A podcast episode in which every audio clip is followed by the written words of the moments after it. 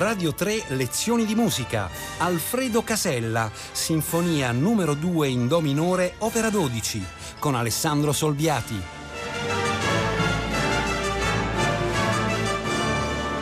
Buongiorno. Nella terza settimana della nostra ricognizione sulla musica italiana del XX secolo torniamo al Novecento storico dopo essere passati al secondo dopoguerra con Bruno Maderna e incontriamo la figura di Alfredo Casella. Nel nostro gioco di coppie di questi quattro compositori eh, avevamo preannunciato che di ogni periodo, mm, Novecento storico, Novecento contemporaneo, avremmo proposto due figure, l'una piuttosto appartata, estranea ai riflettori del mondo e una viceversa eh, protesa al mondo, propulsore di musica, diffusore di musica. Eh, così è stato per Maderna, che è stato un enorme diffusore della musica contemporanea attraverso la sua attività di direttore negli anni 50, 60 e inizio 70 e così è anche per, tornando al Novecento storico, per la figura di Alfredo Casella.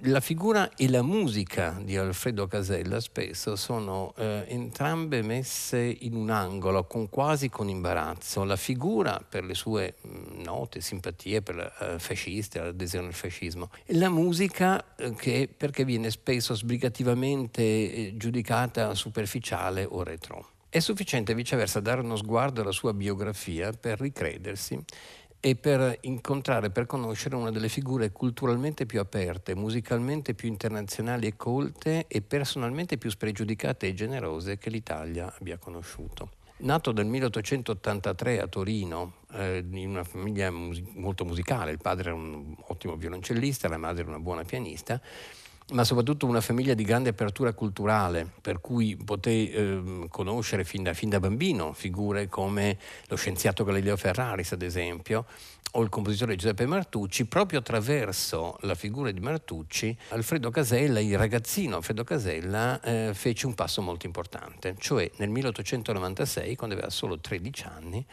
la madre, alla morte del padre, si trasferì col figlio a Parigi, dietro, eh, ripeto, consiglio, suggerimento, spinta di Martucci, compositore italiano molto attento, totalmente rivolto alla musica strumentale e non alla musica operistica. Parigi identificata come il centro artistico della modernità in realtà sembrerebbe la biografia di un giovane di cent'anni dopo. Al, al Conservatoire di, di Parigi, uh, Casella è allievo di composizione di Gabriel Fauré, ha dei compagni che si chiamano Maurice Ravel e Georg Enescu, ebbe occasione nel, nella sua curiosità culturale di frequentare da giovanissimo eh, personalità come Gide, come Proust, come Zola, come Degas. Suonò a quattro mani con quel musicista di non facile carattere che era Claude Debussy. Una volta diplomatosi, in realtà rimase a Parigi fino al, ben al 1915, quindi rimase circa 20 anni, 19 anni. Si innamorò dei balletti russi, ebbe modo di conoscere Stravinsky, conobbe Richard Strauss, conobbe Gustav Mahler, che si stupì del fatto che quel giovane conoscesse a memoria le sue partiture. Tutto questo, precisiamo, tra i suoi 18 e i suoi 25-26 anni di età, quindi grande precocità e grande eh, curiosità intellettuale, musicale, artistica a 360 gradi. Poiché oggi ci occupiamo della sua sinfonia numero 2, scritta a Parigi tra il 1908 e il 10 e lì eseguita per la prima volta, fermiamo per il momento qui la sua biografia continuandola domani. Ma crediamo sia sufficiente per la presentazione di una personalità della cultura, dell'arte e della musica di, di, immensa apertura e per togliere ogni pregiudizio. Per parlare di una personalità forte, tra l'altro teniamo conto che a 28 anni nell'11 Casella rifiutò la cattedra di pianoforte al Conservatorio di Parigi per non essere costretto a prendere la cittadinanza francese perché in fondo desiderava tornare in Italia. Per introdurci alla seconda sinfonia va detto che nella sua autobiografia scritta moltissimi anni dopo, Casella scrisse che il, la motivazione prima del suo allontanarsi dall'Italia su, su consiglio di Martucci era dovuta innanzitutto al fatto di, virgolette parole sue, sfuggire all'italica tirannia dell'opera lirica, cioè Casella intendeva occuparsi non di opera, poi fece opere, ma dedicarsi alla musica da camera e alla musica sinfonica, alla musica assoluta, diciamo. Solo in questo modo si può spiegare il fatto che entro i suoi 28 anni mm, quindi entro il 1910, aveva scritto ben due sinfonie. Ecco, vi, vi, vi, cito che cosa dice lui stesso della seconda sinfonia che andiamo a conoscere, a conoscere oggi, sempre nella sua autobiografia I segreti della Giara. Verso l'estate del 1908 incominciai la composizione di una seconda sinfonia in do minore alla quale lavorai con grande impegno. È un lavoro di circa 45 minuti dietro al quale si scorgono imperiose le ombre di Mahler e di Strauss e meno visibili quelle di Rimsky-Korsakov e di Balakirev. È curioso rilevare come, vivendo in Francia già da 11 anni, ed avendovi completato la mia educazione artistica, io subissi così poco l'influenza dell'ambiente circostante. Questo deriva senza dubbio dalla mia natura italiana, che era già allora anti-impressionista, dice antipressionistica, e cercava istintivamente altre vie che non quelle seguite allora dalla maggior arte francese. Un'ultima, come dire, annotazione davvero fondamentale e emozionante prima di ascoltare. La prima esecuzione della Sinfonia numero 2 di Alfredo Casella avvenne alla Salle Gaveau di Parigi il 23 aprile 1910, diretta da Casella stesso. Attenzione, una settimana prima, solo una settimana prima, nella stessa sala e con la stessa orchestra, vi fu la prima esecuzione francese della seconda sinfonia di Gustav Mahler, diretta da Mahler stesso, un anno prima della morte, Mahler che lì conobbe il giovane Casella. E non è affatto un caso. Fu Alfredo Casella stesso, dimostrando già a 27 anni la sua grande capacità, la sua grande intraprendenza, la sua grande capacità di proporre musica, fu lui stesso che insistette nel suo amore per Mahler, con, con chi a, a, Parigi Mahler non era tutto sommato moltissimo desiderato né stimato, fu Casella stessa a ottenere l'esecuzione mahleriana e quindi a due settimane di distanza, anzi a una settimana di distanza, ci furono la prima esecuzione francese della seconda di Mahler e la prima assoluta della seconda sinfonia di Casella. Una notazione curiosa, il risultato fu che la critica musicale fu spaventosamente negativa per entrambi, per Mahler come per Casella. La seconda sinfonia è in cinque movimenti con una curiosità. Il quarto, attenzione, il quarto si chiama finale. Segue infatti un quinto movimento che si chiama epilogo. Ora ascolteremo l'esposizione del primo movimento colpiscono subito alcuni, alcuni, elementi, una capacità di orchestrazione veramente stupefacente a 25 anni, un empito giovanile estremamente intenso, piena di suggestioni della musica intorno a lui, come peraltro lui stesso dichiara. La struttura è, è, è molto classica, è molto chiara, si inizia da un lento grave, però c'è una particolarità importante, questo lento grave è una sorta di marcia funebre con dei rintocchi, in cui oscillano due accordi, che sono l'accordo di Do minore, tutto è basato su un pedale di Do, la sinfonia in Do minore, minore che oscilla con un accordo di La minore, cioè con un accordo tonalmente piuttosto lontano. Questo inizio eh, sfocia, scopriremo alla fine il motivo di questa presenza serpeggiare di un elemento da marcia funebre, sfocia in un primo elemento tematico inquieto e complesso, e l'originalità è che questo elemento funebre punteggia la forma, cioè riappare poco prima del secondo tema in Mi bemolle maggiore, di ampio afflato melodico, e riappare ancora in coda all'esposizione. Ascoltiamo l'esposizione e vi farò piccole segnalazioni.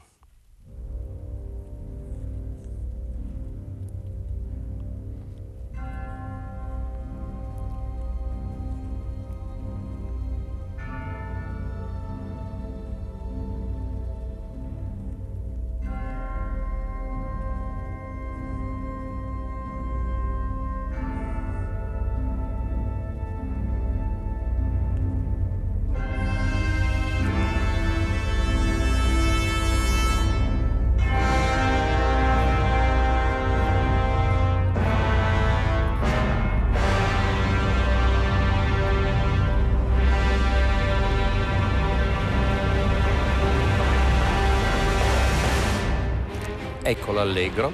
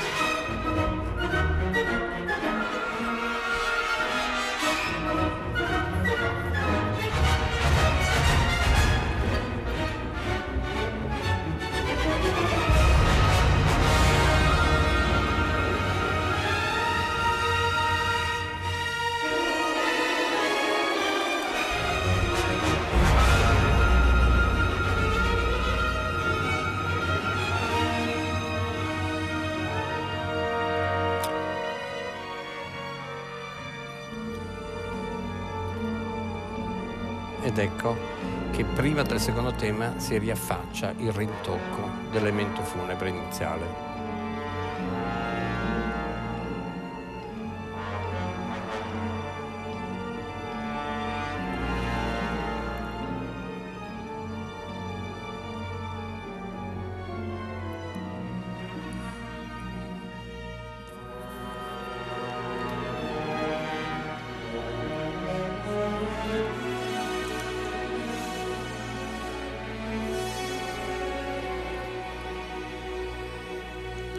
E adesso arriva il rasserenatissimo secondo elemento tematico.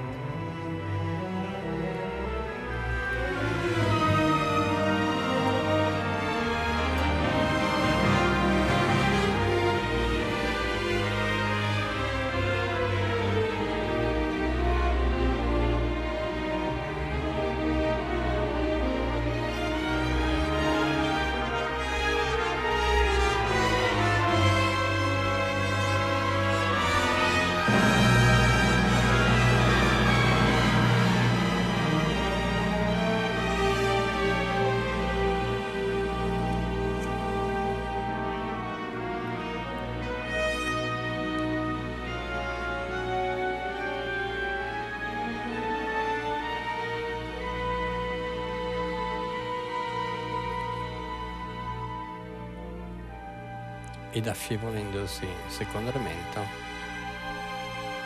in coda all'esposizione riappare il movimento lento dell'introduzione.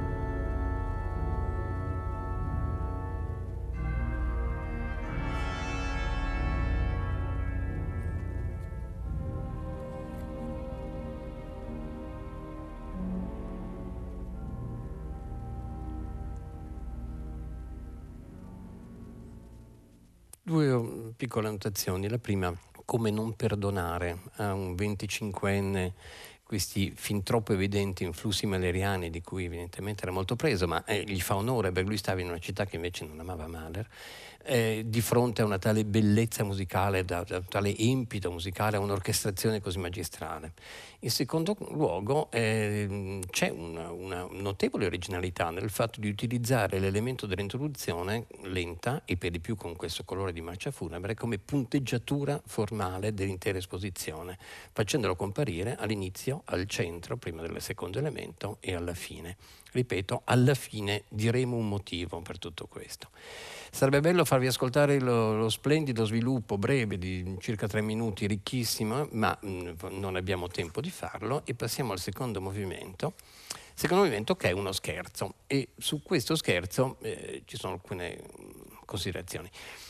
Eh, intanto lo scherzo conferma questa maestria del giovane Casella e eh, conferma, o meglio eh, ancora di più, rivela le molteplici sorgenti che ha un giovane dalle orecchie e dal cuore così aperto. Il primo riferimento che balza all'orecchio è la tarantella, ma l'incalzare ossessivo di questa tarantella la trasforma in una vera e propria, direi, giga tragica che, che, incalza e ci conduce a atmosfere cupe di taluni, ad esempio, leader di Ugo Wolf, che in fondo non, non erano molto prima di lui. Ma ci sono delle improvvise, eh, luminose fanfare di ottoni che vi segnalerò, ma che sentirete benissimo, che suonano quasi ciaiscoschiane così come lo spegnersi improvviso, cromatico, discendente, per cui tutto si chiude, è estremamente maleriano. Queste sono le sorgenti musicali, però trattate in maniera eh, veramente di, di straordinaria eh, abilità da parte del compositore. Eccovi l'esposizione quindi di questo scherzo. Ecco, di tarantella evidente.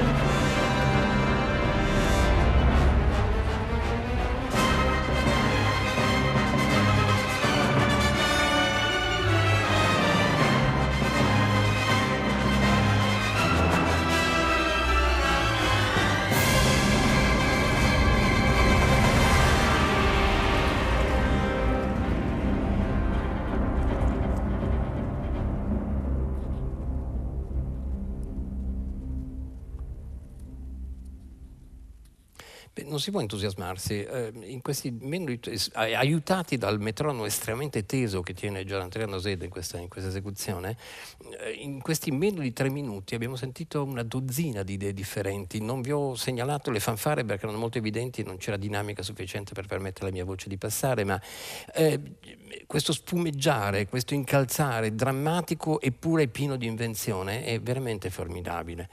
Noi adesso salteremo il terzo movimento, che è l'adagio, per un motivo molto preciso.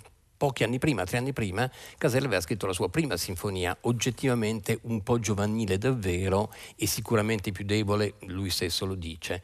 Volle salvare l'adagio della prima sinfonia e ricollocarlo nella seconda, ma sinceramente è un movimento sicuramente meno, meno, meno ricco, meno efficace, meno, meno maturo di quanto non siano gli altri movimenti. E passiamo quindi al finale, che non è il finale della sinfonia, perché ci sarà l'epilogo All'inizio del, del, del, finale la radice maleriana si palesa in maniera direi spudorata, è una marcia, una marcia grottesca e surreale come molte pagine di Mahler che ci sono nella memoria, che graffia e, e, e evoca eh, le sue sorgenti in maniera molto evidente, ci si sente anche un pochettino il framartino in minore della prima sinfonia di Mahler e che sfocia in un feroce, attenzione alle agogiche, feroce con energia selvaggia, brutale, spinta, è la Goggica che è spinta, dove forse però mm, eh, Casella non riesce a raggiungere l'acidità di certo Mahler. Ascoltiamo quindi la prima parte del finale.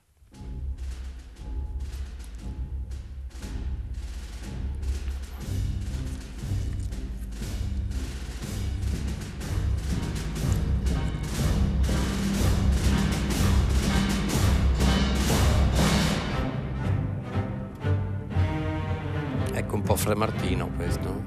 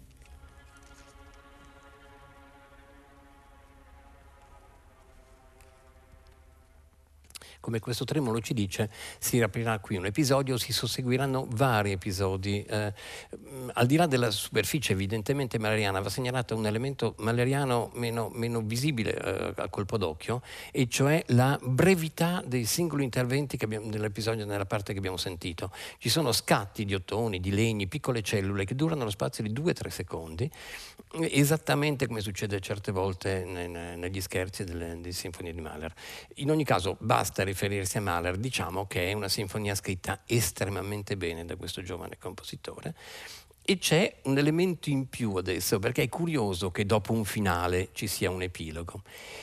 Questo epilogo è un adagio e anche questo mi dispiace, riporta ancora Mahler e ha la tendenza a finire le, le sinfonie risollevandosi dalle oscurità, dagli, mm, dalle, dalle, atmosfere cupe, tragiche, eh, graffianti, eccetera, e risollevarsi con un adagio. La Gogica anche in questo caso si vede che è un giovane compositore Casella perché mette troppe parole, dice adagio mistico, punto, con tutta l'intensità di espressione possibile, mio Dio perdonato in quanto molto giovane, ma certo questo movimento è basato su un canto che si eleva, complesso, denso, ehm, a volte polifonico, ma eh, è il canto di qualcuno che, che sa come condurre un grande canto ascendente. Adesso svegliamo un attimo una cosa. Sopra la partitura del, dell'ultimo movimento, dell'epilogo, eh, Casella riporta eh, tre versi di Dante Alighieri, cioè della fine del purgatorio, o meglio, scusate, dell'inizio del purgatorio, del, della fine dell'inferno e dell'ingresso in purgatorio, dice percorrere miglior acque, alza le vele o mai la navicella del mio ingegno,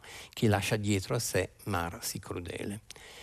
E qui capiamo che un po' come a volte succedeva in Mahler stesso, questa sinfonia sottintende un programma non scritto, o forse scritto e poi cancellato, non lo sappiamo, da cui quell'inizio funebre, l'incalzare dello scherzo, eccetera, approda a un uscire da un clima uh, tumultuoso e, se volete, infernale, in questo afflato lirico che si apre nell'adagio mistico. Ascoltiamone la prima parte.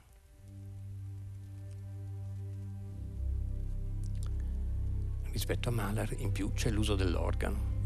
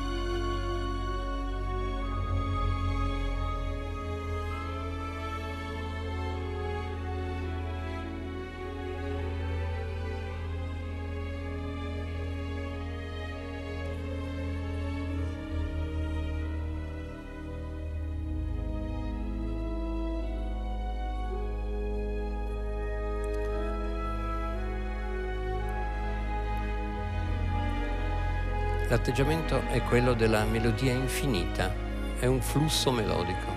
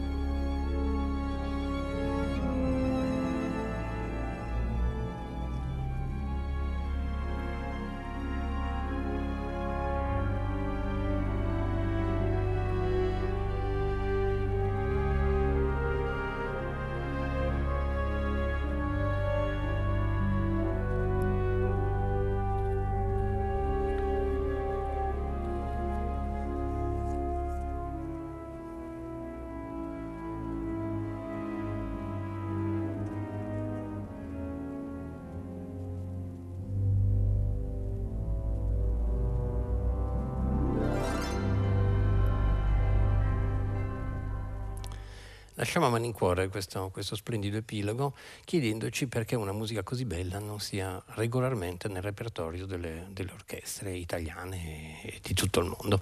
Buona giornata da Alessandro Solbiati.